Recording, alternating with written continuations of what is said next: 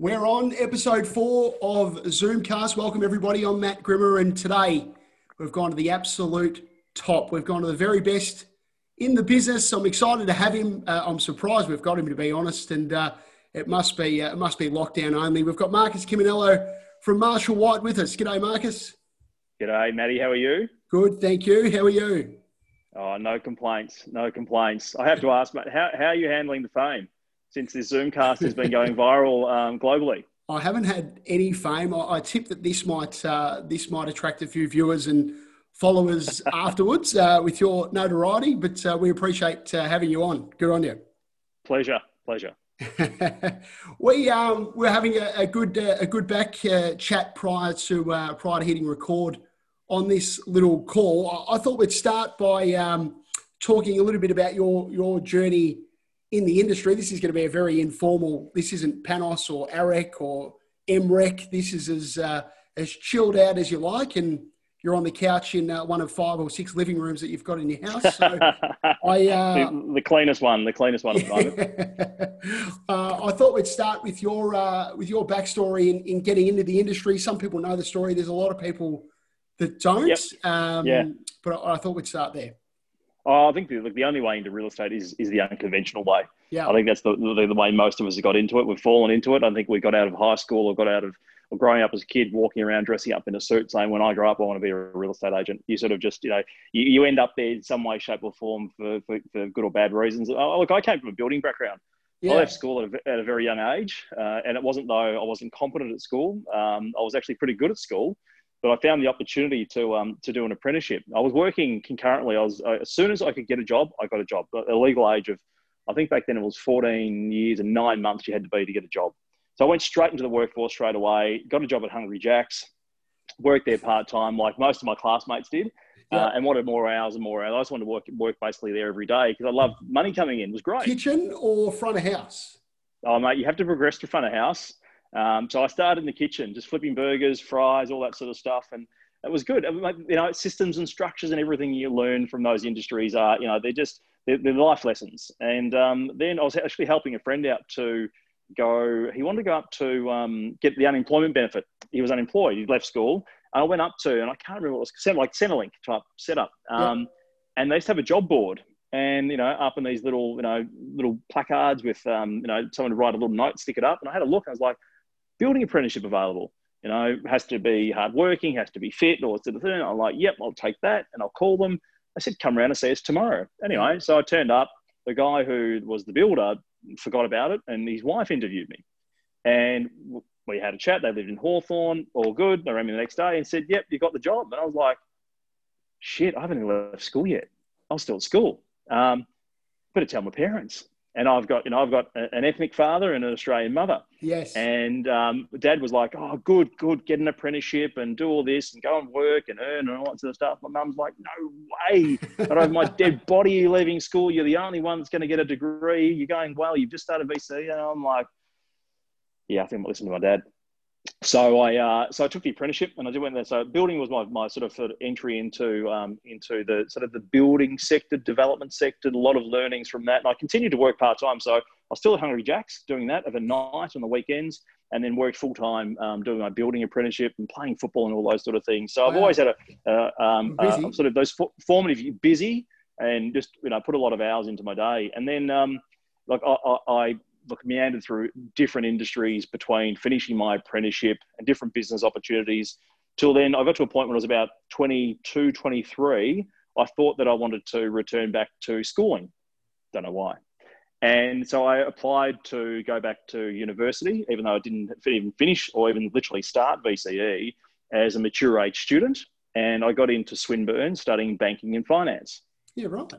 Yeah, so I did um, started that for the first year and thought, Jesus Christ, what have I got myself into?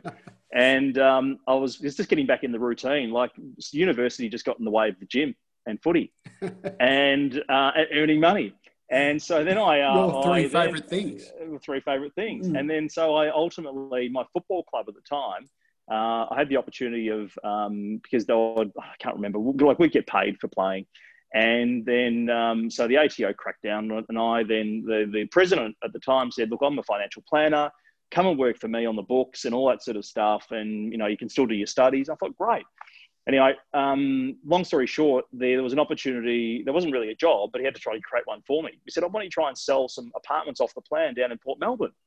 And I'm like, yeah, why not? I, I know how to read a plan. I'll give it a try. So I did, and he had a team of, of three or four guys, and within three months, I was absolutely dominating. I was the go-to guy in the office to, to selling these off-the-plan apartments. Were you selling and, the Mervac stuff in um, in Port Melbourne? Well, Rest Point, Rest Point, I think it was called. Okay, yep. Um, yeah, I can't remember exactly the, the detail, and um, I was braining it. I'm thinking, how good is this? But this guy was a financial planner, so he was selling things at loaded prices and all those sort of things. So I... I I cotton on this, this, this thing was, was not going to last purely because of integrity. And right. I applied for a job uh, out of the paper, as you know, as you did back then, yep. to, uh, sorry, to attend a careers night at Colin Sims Real Estate. Oh.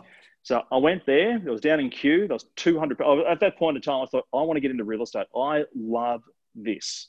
And um, I went down there, there was two hundred people in attendance. We got the, uh, I think we had a, uh, a talk by Bruce Bell, who was um, obviously C E O of Colin Sims at the time, and James Tostevin. Both got up, talked about real estate, et cetera. I thought, oh, I want to get into this. I'm as good as those guys. I can know what I can do. Anyway, so I went through the process of applying, job application, all that sort of stuff, and they whittled it down. It was almost like a tennis tournament. Yeah. You know, you go down to the, you know, the, uh, the you know the round of sixteen, and then the eight, and the four, and the two. And it got down to the two of us, me and another guy. And the other guy got the job. So I got the disappointing call. I thought, oh, well, there you go. I'll, I'll stick to I'll stick to my building. Then about a week later, I got the call saying he didn't turn up. He decided at the last minute on the day he was supposed to start that he was going to move to London with his girlfriend. Right. So I'm forever indebted to that guy. I don't know who he was, right. but I'm forever indebted. It was like the Stephen Bradbury of real estate. This guy went over. I came through. I got yeah. the job. And I vividly remember my first day at Colin Sims sitting there stuffing envelopes for the entire day for my then boss. So I was her P A and thought, this is not as glamorous as I thought. Yeah. Um, so that was my entry into real estate, mate. And then um, after sort of eighteen months, I was there. I worked at the, then ultimately worked for James Tostevin. And then eighteen months later, James and I sort of um, uh, parted with Colin Sims, joined Marshall White. And that was in April, April Fool's Day, actually, two thousand four. And been there ever since. Unbelievable. Yeah, I, fl I flipped. Yeah. Uh, I flipped some burgers as well uh, at McDonald's in Altona North, uh, which is a safe neighbourhood, let me tell you. And um, uh, then, as you said, progressed to uh, working the checkout. So you've got to start flipping burgers yeah. first, and then uh, and then get to the front.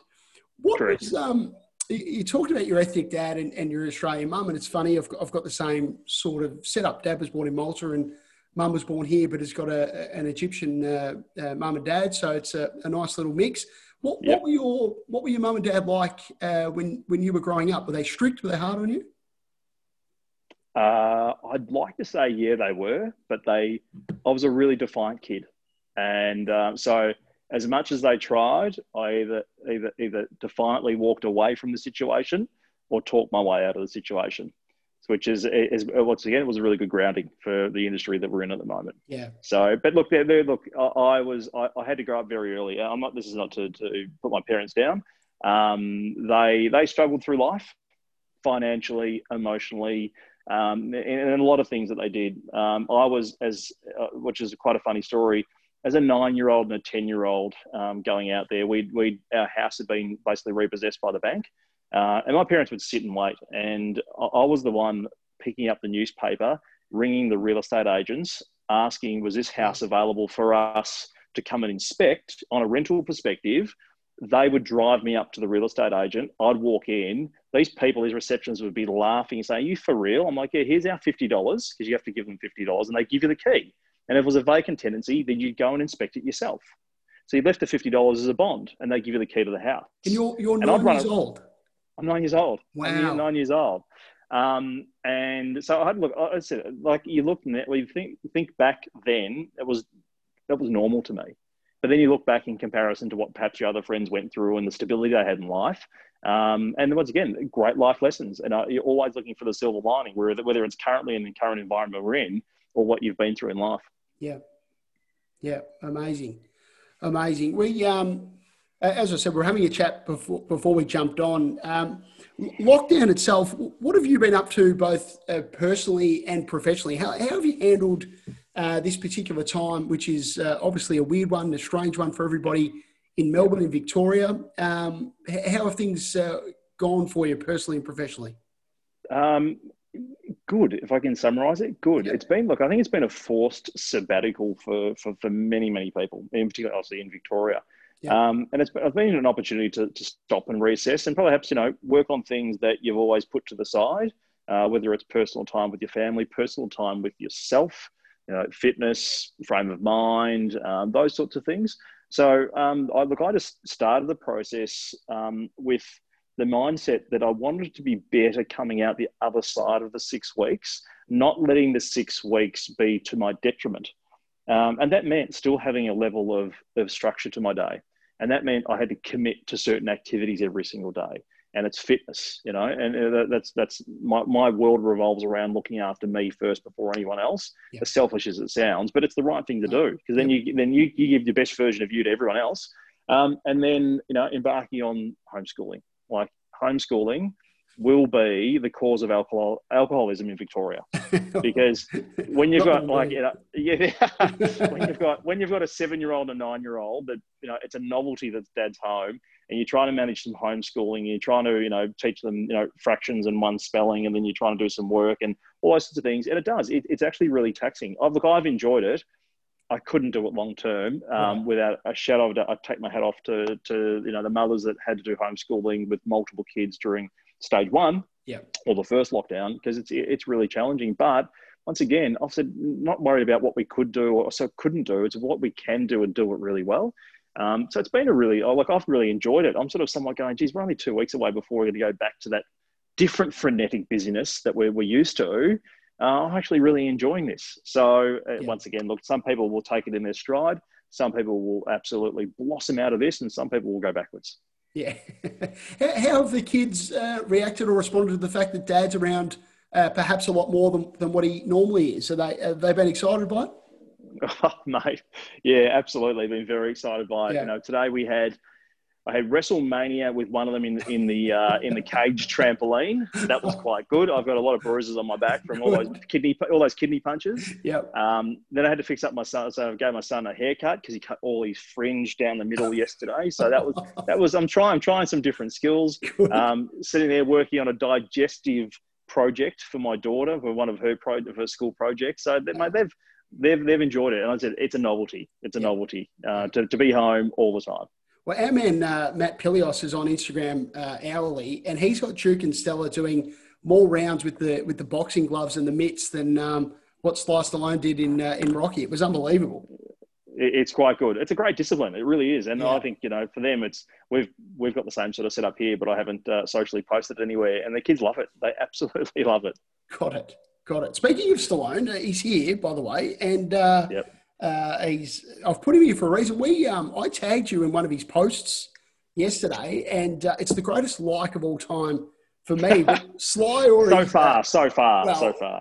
His P R team or a uh, social media uh, content creator have accidentally probably hit like to uh, me commenting to yeah. you that uh, Rocky four is doing a, a director's cut. Uh, so that was exciting for us. It was very exciting. I think it's because you included the, an Italian name in the like. Might have been. It was always going to get like from one Italian stallion to the other. Correct, mate.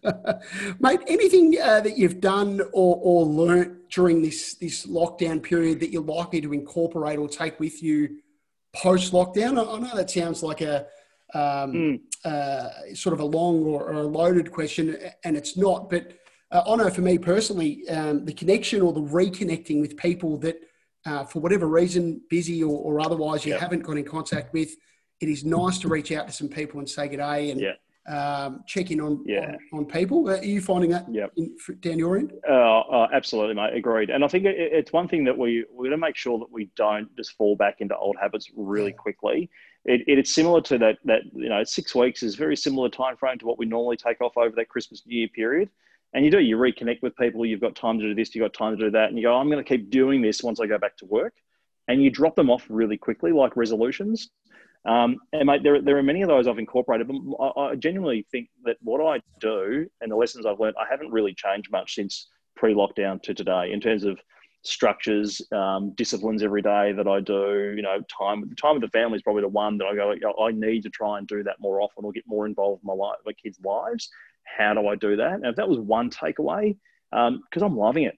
And I, and and seeing like that, not only for the first two weeks of lockdown, homeschooling was shit house. Like we had no fucking idea what we're doing.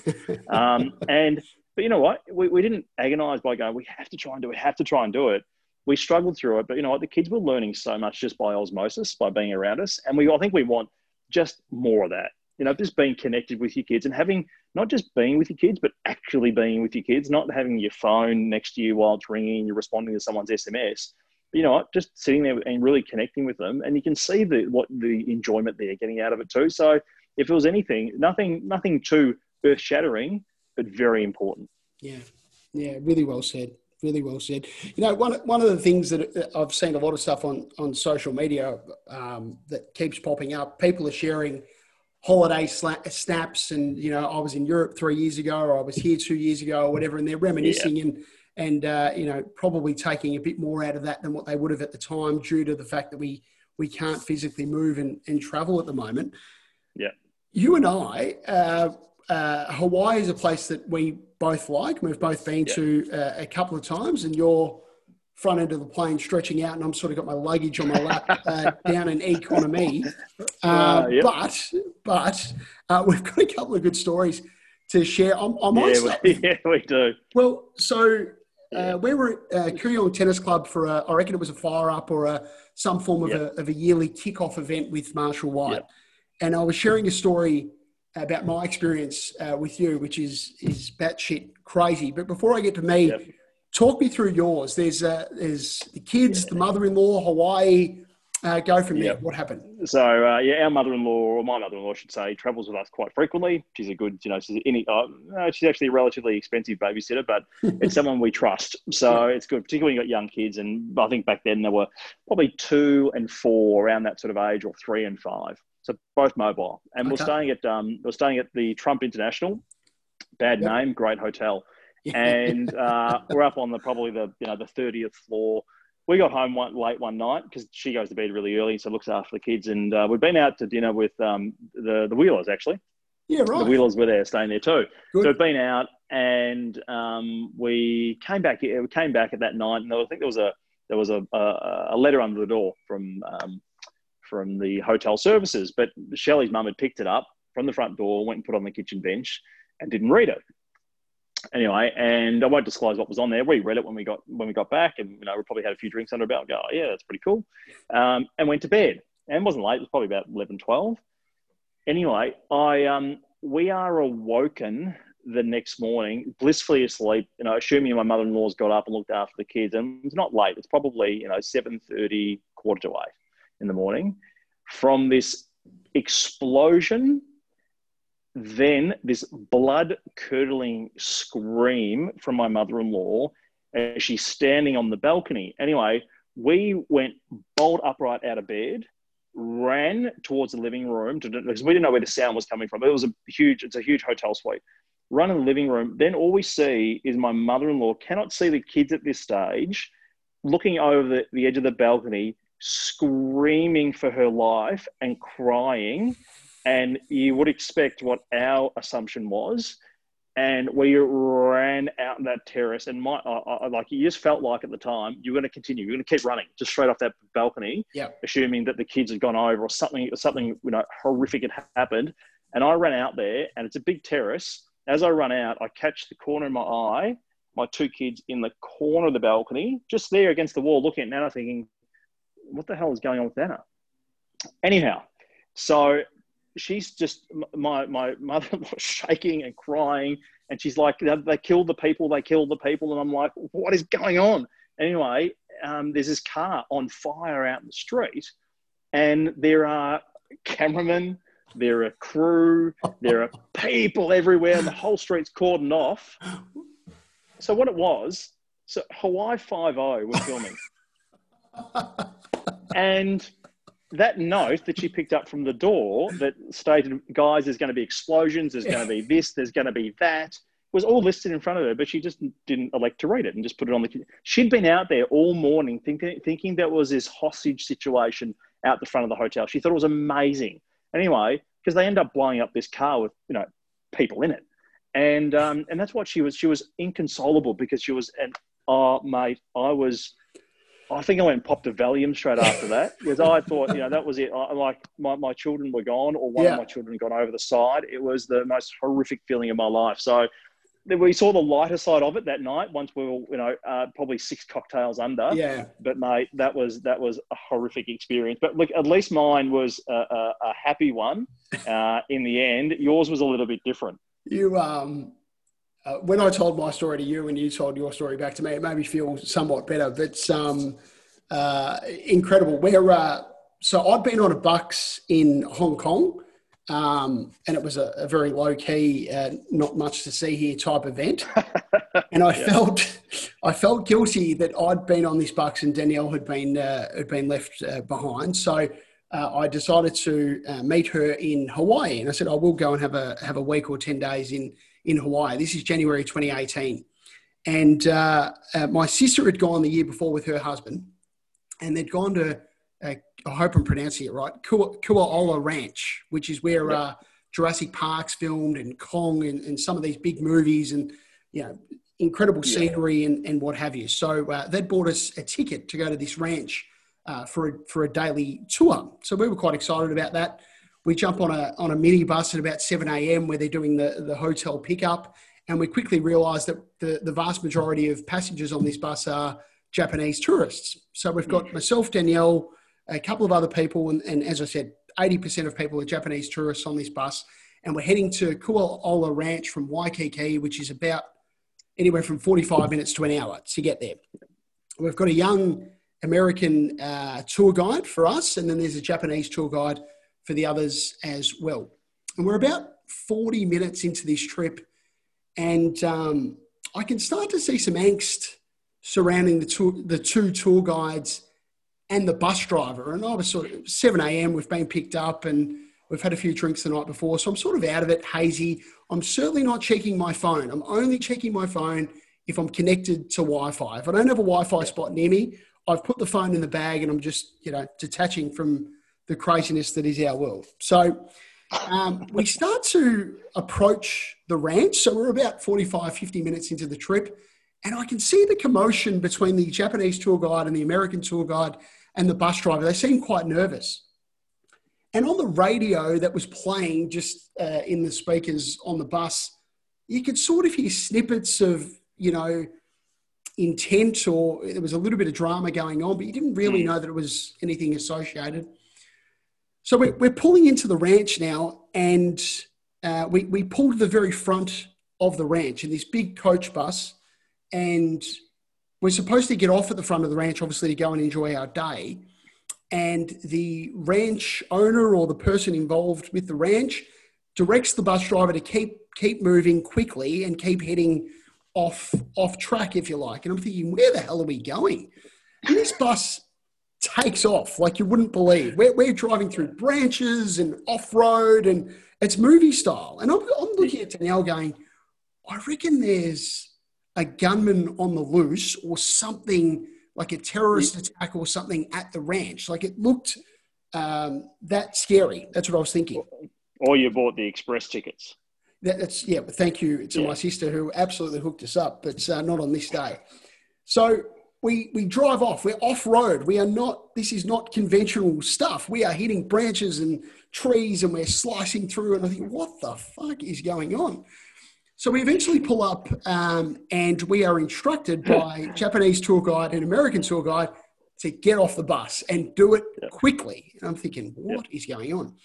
So we grab our bags, we get off the bus. I look at the American tour guide and I say, mate, what's what's going on? He says, yo, man, just keep moving. It's a bad day. I'm like, all right. Step off the bus. I've got the bus driver there. I said, mate, what's what's happening? Just go, man. Just go. Keep moving. Keep moving. I'm like, what is happening? We are eventually taken into, and I shit you not, a World War Two bunker. So these, these bunkers still exist at this ranch. Uh, they were they were genuinely used during the Second World War. They're still there to this yeah. day. And we are put into this bunker. Me, Danielle, and about thirty-five other people off this bus and several others that have rocked up this day. We still do not know what is happening. We've got no idea. Is that the, is it that the bunker system where they've actually got some props in there from movies all set up? Well done. It's exactly right. So it's yeah, yeah, I know you're right. Yeah, out of the built into the mountain. Yep. Yeah, it's in the side of the mountain. It's part of the yeah. tour. So there's yep. Kong and Jurassic Park and Jurassic World yep. and all this memorabilia. So it's when I say bunker, it's not, you know, we're not under, but we're yep. we're in. Yep. So we go in and we, we all get shoved in like cattle. And I'm looking around and there is genuine panic going on, like nothing I've ever seen before. Uh, workers from the ranch are carting in water, like uh, slabs of water, food supplies. I'm borderline starting to freak out. So I turn to, I start to see some people with some badges, ranch badges on. And I say to them, Chima, um, I turned to one of the girls and I said, hey, what's, what's going on? Hmm. And this girl looks me dead in the eye and she says, a ballistic missile from Hong Kong, uh, from Hong Kong, a ballistic missile from North Korea is on the way and we've got ten minutes to live. Oh, shit. And I said, when, when, when you say ballistic, uh, like, what are you talk? What the, what are you talking about? And I turned that, to Danielle, yeah. Danielle starts uh, bawling. And yeah. uh, uh, the, so the girl who tells us this message with the ranch mm. badge on, then I swear to God, goes and walks into the corner of the room, crouches down and starts bawling her eyes out like no one I've ever seen, uncontrollably. ten minutes to live is what, what they're saying. So, and I yep. said, oh, you know, uh, I thought there were some peace talks going on at the time. And this girl says, oh, I think Trump's well and truly pissed them off. And, you know, we're, uh, we're in some strife, basically. Right. You've got, you've got, ten, you've got ten minutes to live and, and, and you're talking politics. I'm, I, I don't know what I'm talking. I don't know what I'm thinking. Uh, my first thought, obviously, was to give Danielle a hug and uh, say we're, we'll be all right. Uh, yep. we're, if we're ever going to be anywhere, the best place we could possibly be is a bunker. Yep. Yep. Uh, so I'm just trying to rationalize, you know, we, we lose listings a lot. So maybe, maybe the, um, you know, you were able to bounce back from a loss really quick. I don't know, but I, I was, I was fearing for my life. She was clearly fearing for her life. So a couple of minutes go past and they obviously feel like an eternity. And then we start to hear some whispers around the back of the bunker that's, um, there might be some good news coming, that it might've been, Uh, an, a, a hoax or it might have been a mistake. And I'm borderline claustrophobic. So I hear this announcement that says, you can stay in the bunker if you want, or you can start to come out. We believe it to be a hoax. I'm getting out of there. So I start to yeah. move, move, move. And I've got Danielle by the hand. I'm dragging her with me. And we get to the top and I'm waiting to hear that it's a hoax, but I don't want it to be, you know, Johnny Smith seven at, at Hotmail. I want C N N. I want the real stuff yeah, to tell yeah. me. Yeah.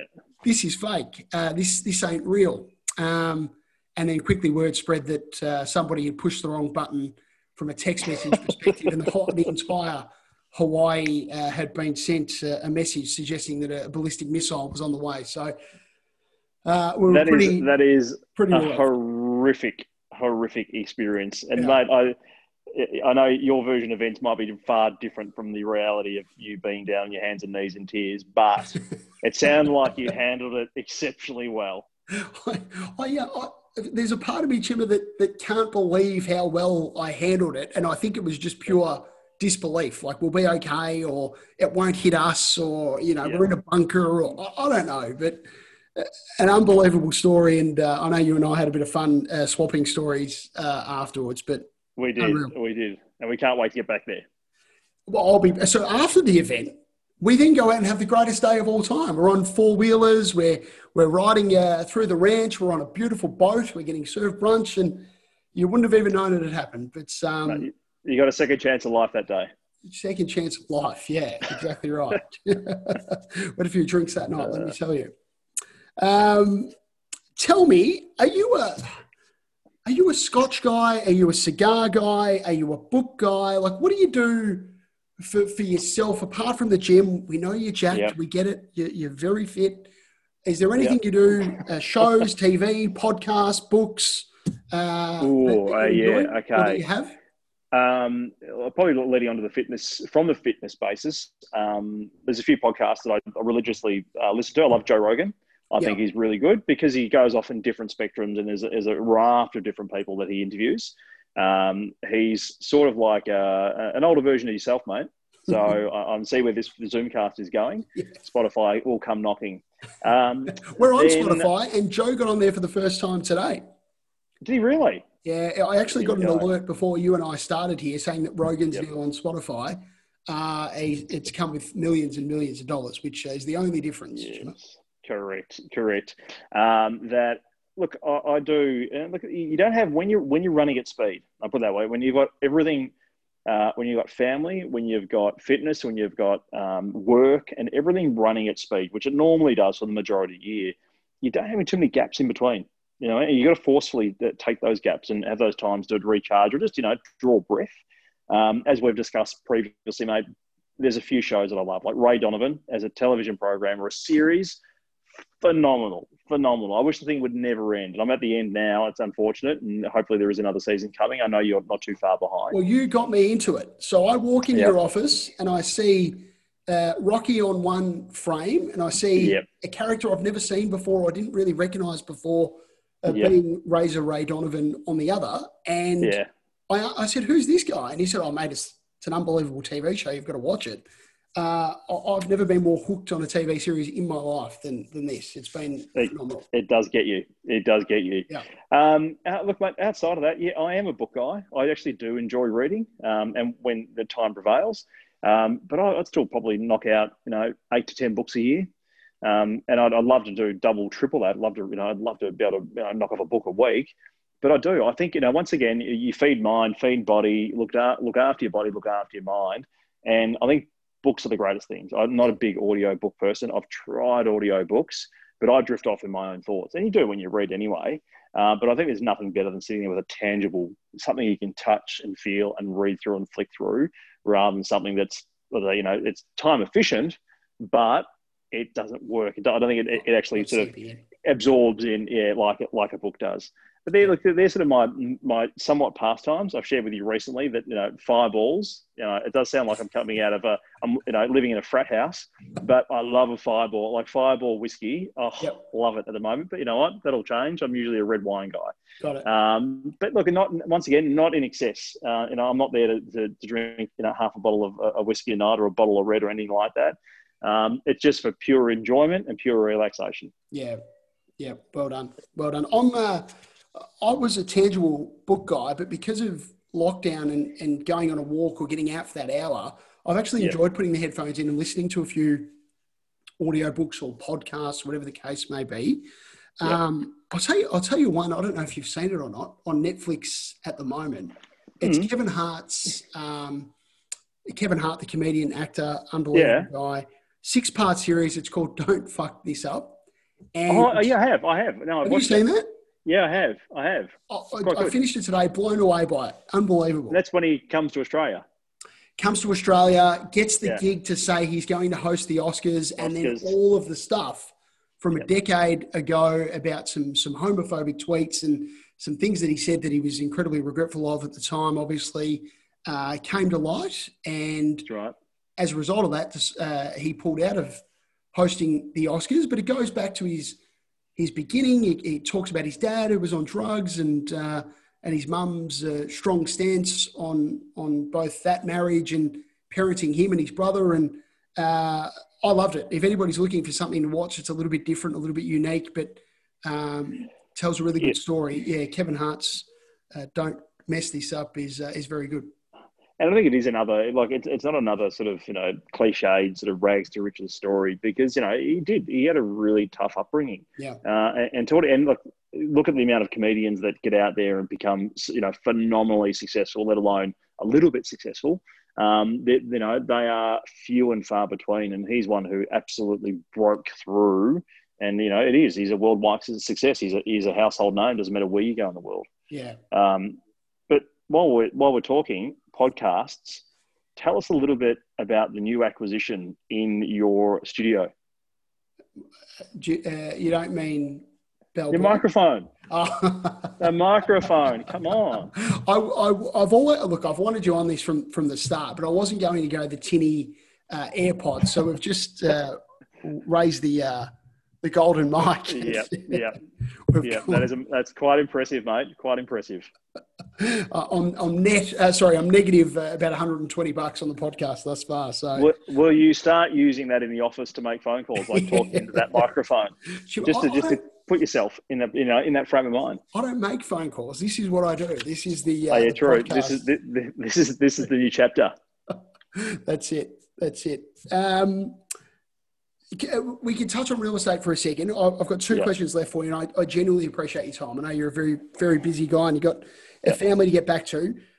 From a real estate perspective, we're, we're two weeks out of lockdown, basically, yep. we think, mm-hmm. until we get back yep. to some form of normality, and that might yep. be back to a stage three type approach with private one-on-one inspections, properties to be back on real estate dot com domain, marshall white dot com, marcus chiminello dot com, yep. et cetera.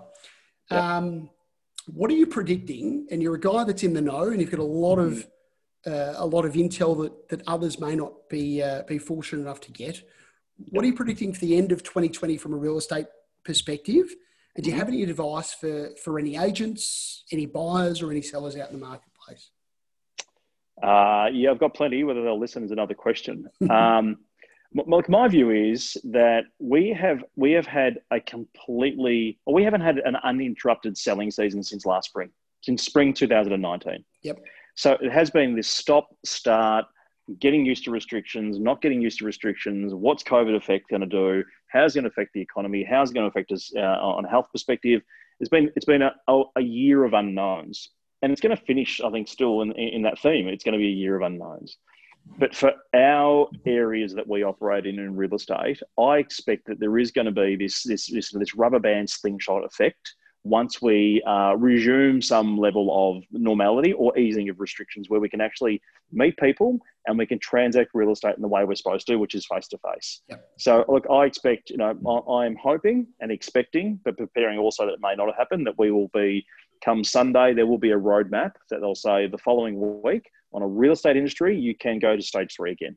And we can start taking, you know, people through one-on-one inspections, meeting with, you know, families in their house, what we were doing, you know, eight weeks ago. When that occurs, I think that roadmap happens. Next week will be, an, from Monday onwards, it will be an exceptionally busy week in pre-work, you know, the preparation, locking things in for the following next couple of weeks. But I, I, what I say to people in terms of agents, don't necessarily rush to be the first, because I think the first aren't necessarily going to be the beneficiaries of it, because people, if there is a level of normality is, is, is, is a blanket approach across metropolitan Melbourne, we're just coming out of a six week lockdown. People are going to resume and try to get some rhythm or level of normality back in their lives first and foremost, perhaps before they work, work towards, hey, let's go buy a new house or let's sell a house. Good point. So I, I would say, look, yeah, get all your pre-work done, but don't necessarily have to launch. You might relaunch some some campaigns, but relaunch them with maybe an extended conclusion rather than a shorter conclusion. Because I think that first week, you might think that everyone's going to come running back to real estate, where I think they're going to be very distracted. So they'll be getting their lives back to normal, you know, getting back to some level of routine and all those sorts of things, trying to do things that they haven't been able to do for six weeks. Then that following week, which I think is the, the, the week commencing the uh, twentieth, I think things will start to, um, twenty-first I should say, then things will start to unlock and people will start returning to normal. And I think we're going to have a, an exceptionally busy ten to twelve week period, provided there aren't any other restrictions or restraints that do occur during that time or, you know, unforeseen circumstances. I think we're going to be really busy. I think if we looked at the start of twenty twenty and we said, this is an amount of buyers in the market and these are the, the amount of sellers in the market, I would have thought there was about one hundred sellers to every one hundred buyers. It felt really, really just equal and balanced. Yeah. I would say coming out the other side of this at the moment, now, that one hundred, one hundred is probably, we've got twenty-eight sellers, thirty buyers. And I think there's marginally more buyers in the market than there will be sellers for this last sprint for the balance of the year. So I think that the scales will tip just favorably for the seller on a transactional perspective, but not necessarily, there's not going to be an upward pressure on pricing. there will be the anomaly every now and then and go, geez, we didn't expect that price, only because there was that pent up demand. And it will be simple economics will come into play, supply and demand, which will see some results perhaps get, you know, a better result than expected. But I think most things that go to market that are sensibly priced will sell and transact in a reasonable time frame. What twenty twenty-one holds is like every and, and any other year when you're trying to predict the following year. There's a lot of time to pass. There's a lot of transactions to pass between now and then. Anything can happen. Yeah, anything can happen. Yeah. So have, I know that the, the caliber of real estate that you handle, and I'm not sugarcoating this, it is the best real estate in the best suburbs in Melbourne, and, and you're, you're phenomenal at what you do, and you've done it for a long time. Have you been doing private one-on-one style buyer appointments for, for, for the majority of your career, for a portion of your career? Is that normal at your price point in terms yeah. of what you do? Yeah, I think we will probably, as a team and as, as people, myself, uh, Nicole, uh, Brooksy, we were prepared. Like, we've already been conditioned to it because that is the way we normally operate. And we'll have a, you know, probably a seventy thirty approach. seventy percent is, is, is privately, and it's one-on-one. It's one thing I've always encouraged either myself to do or my team members to do in my whole journey of real estate. The, the power of a one-on-one inspection with a with a good buyer, not a time waster, with a qualified buyer, the amount of rapport you can build with that person, and also the um, I think the reflection from your selling or your selling client go, geez, they're, they're doing a lot in terms of extra legwork. They're not just doing open for inspections. Um, so I've always been a big advocate of private inspections and encouraging and working to other people's timetables to an extent.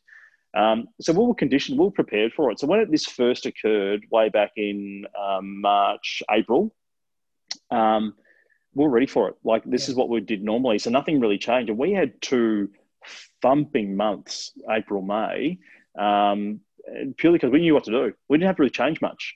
We had maybe changed a few of our ads and those sorts of things, um, but nothing else changed. So it was business as usual for us. So we didn't have that clunkiness.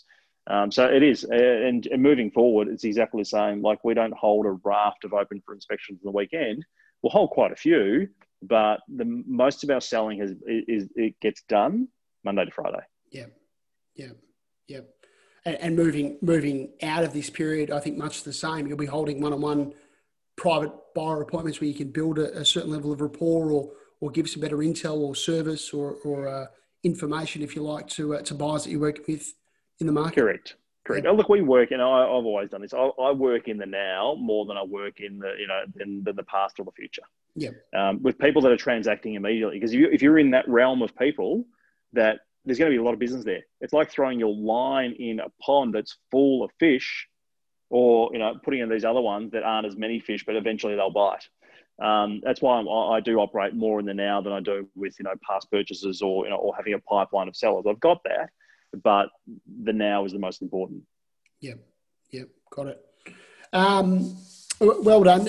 Uh, I had a, it's going to sound very funny. So there's a, a viewer question that's come in. So I didn't tell many people that you were coming on because we like the element of surprise with this little Zoomcast. But there's a good friend of mine who's an agent uh, in the Western suburbs. His name's Sean Gretsch, and he works for L J Hooker out yep. in Point Cook. And Sean asked yep. me to ask you if there was one moment in your career, one sale, one client, one opportunity that uh, you feel most propelled you and your career as to what it is today. And, and I appreciate that I'm putting you on the spot, but is there, yeah. is there a moment in time or um, a, a specific deal that, that happened that, uh, that sort of started the client?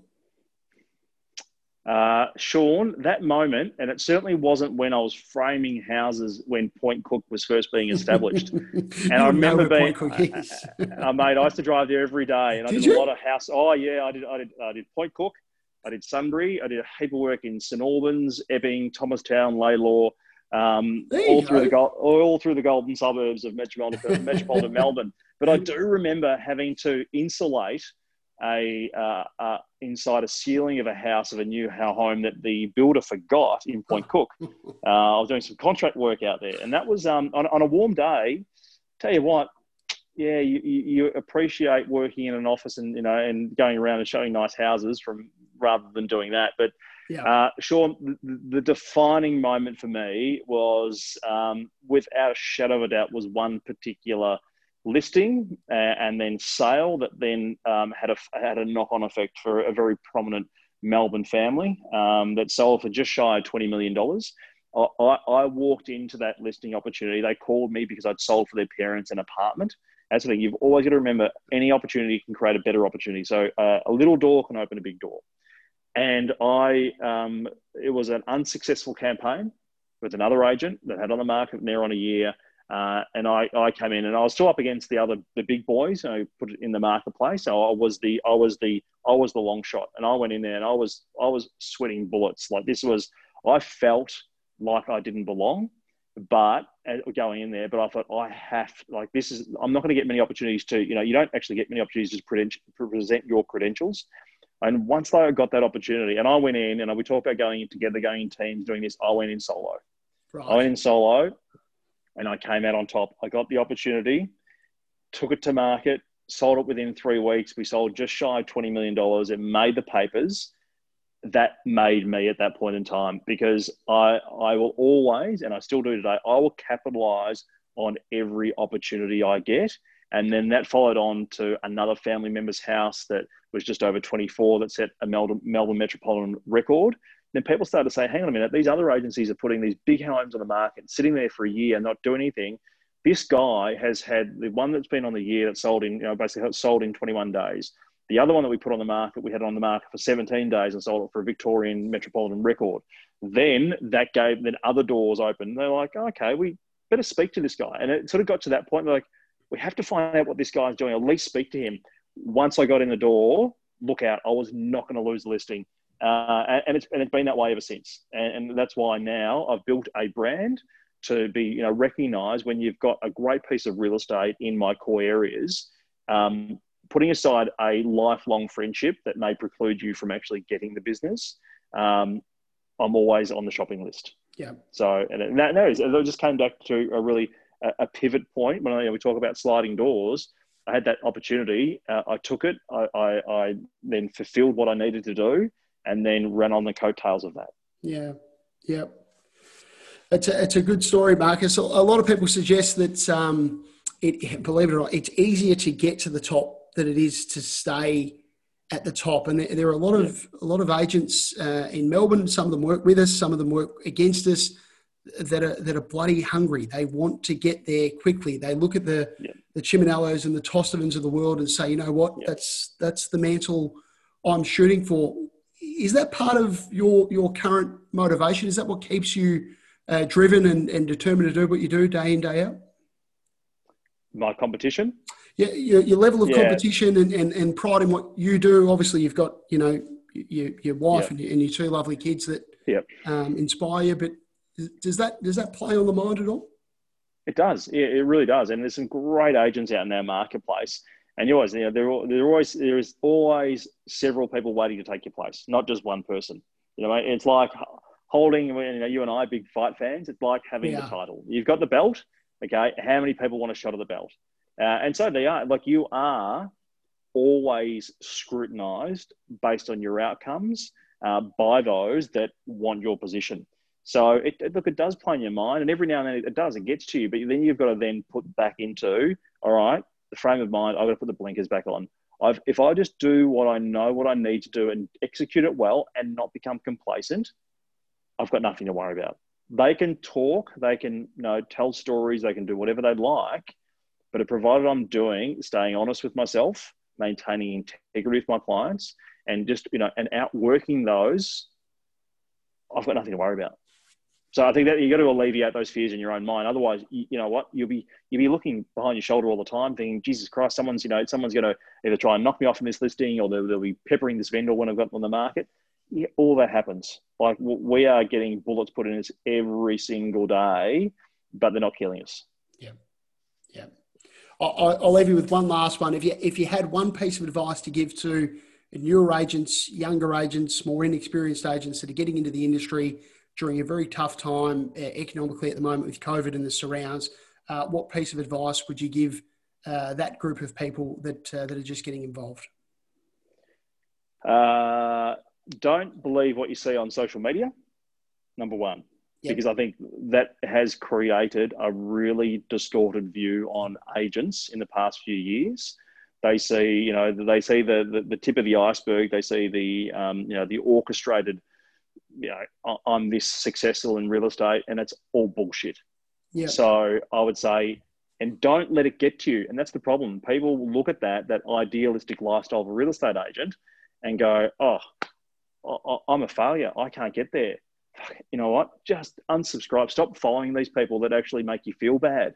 You know what I mean? Because it, it it's bullshit. They're doing it because they've got exceptionally low self-esteem. Look after yourself. Look after yourself first and foremost, and just be true to yourself. Like, work your ass off. And that is the only thing that you can really do is, is be able, before you can choose what you want to be as a real estate agent, you've got to commit, like you've really got some input into it. Everyone goes, oh, you know, you, you, you do this and you do that. I said, but you know what? In next year, I think I'm going to be in it for twenty years.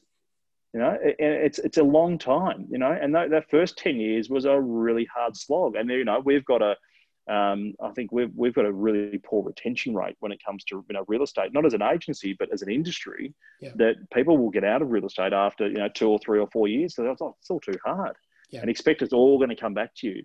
So remain, I think, disciplined and committed. They're the two things. If you're disciplined to what you do and commit to actually doing those disciplines over a long period of time, you will reap the benefits, but you can't expect this instant gratification of doing something today, getting a result tomorrow. It has to be over a sustained period of time.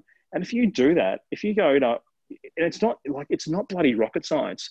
You just said, like, all I need to do is build my database to eight hundred people or one thousand people, service them really well, get to know them really well, become an expert in my marketplace, an expert in my marketplace, not the generalist that shoots all around Melbourne, but the expert in my marketplace. At some point in time, that will turn and business will start coming back to you. Like, you won't need to be chasing business. You've built a brand, you've built a reputation, you've built, you know, an awareness in the market, and people to start coming to you. So it's a stay, it, it is a long game. It is a long game, but stay really committed, stay really disciplined to what you should be doing. And I think we know in our heart of hearts what we should or shouldn't be doing on a daily basis, when we get up out of bed, when we go to the office, and what we're doing. And just ask yourself that question all the time. Am I, am I actually doing what I should be doing? Or I'm just doing what I want to do. And then that will, if you just can do what you should be doing consistently over a long period of time, success is undeniable. Yeah, well done. Well done. Mark, it's been an absolute pleasure. It really has. And uh, we, we've gone probably well over time for, for what we might have anticipated. But I think yeah. anybody uh, who, who uh, takes the time out to listen to this or watch this, I think is going to get a great deal of information out of it. Where uh, where can people find you if they want to uh, if they want to sell a piece of real estate, buy a piece of real estate, or, or just uh, perhaps sit down for a coffee when uh, when uh, lockdown lifts and uh, and pick your brain a little bit? Where where's the best place to find you? Oh, mate, always via the phone on the mobile, just yep. to, or just you know Google name, get on Marshall White's website, give me a call, connect with me, email, S M S, whatever's easiest, or go through, which will be my certainly my. Uh, My manager one day, you Grimmer. You can you can you can field the inquiries, and uh, we'll take it from there. It'd be uh, it'd be an honour. Well done. Thanks for uh, thanks right. for popping on and uh, and giving us some of your time. I appreciate it. Pleasure, Matt. Thanks, Marcus.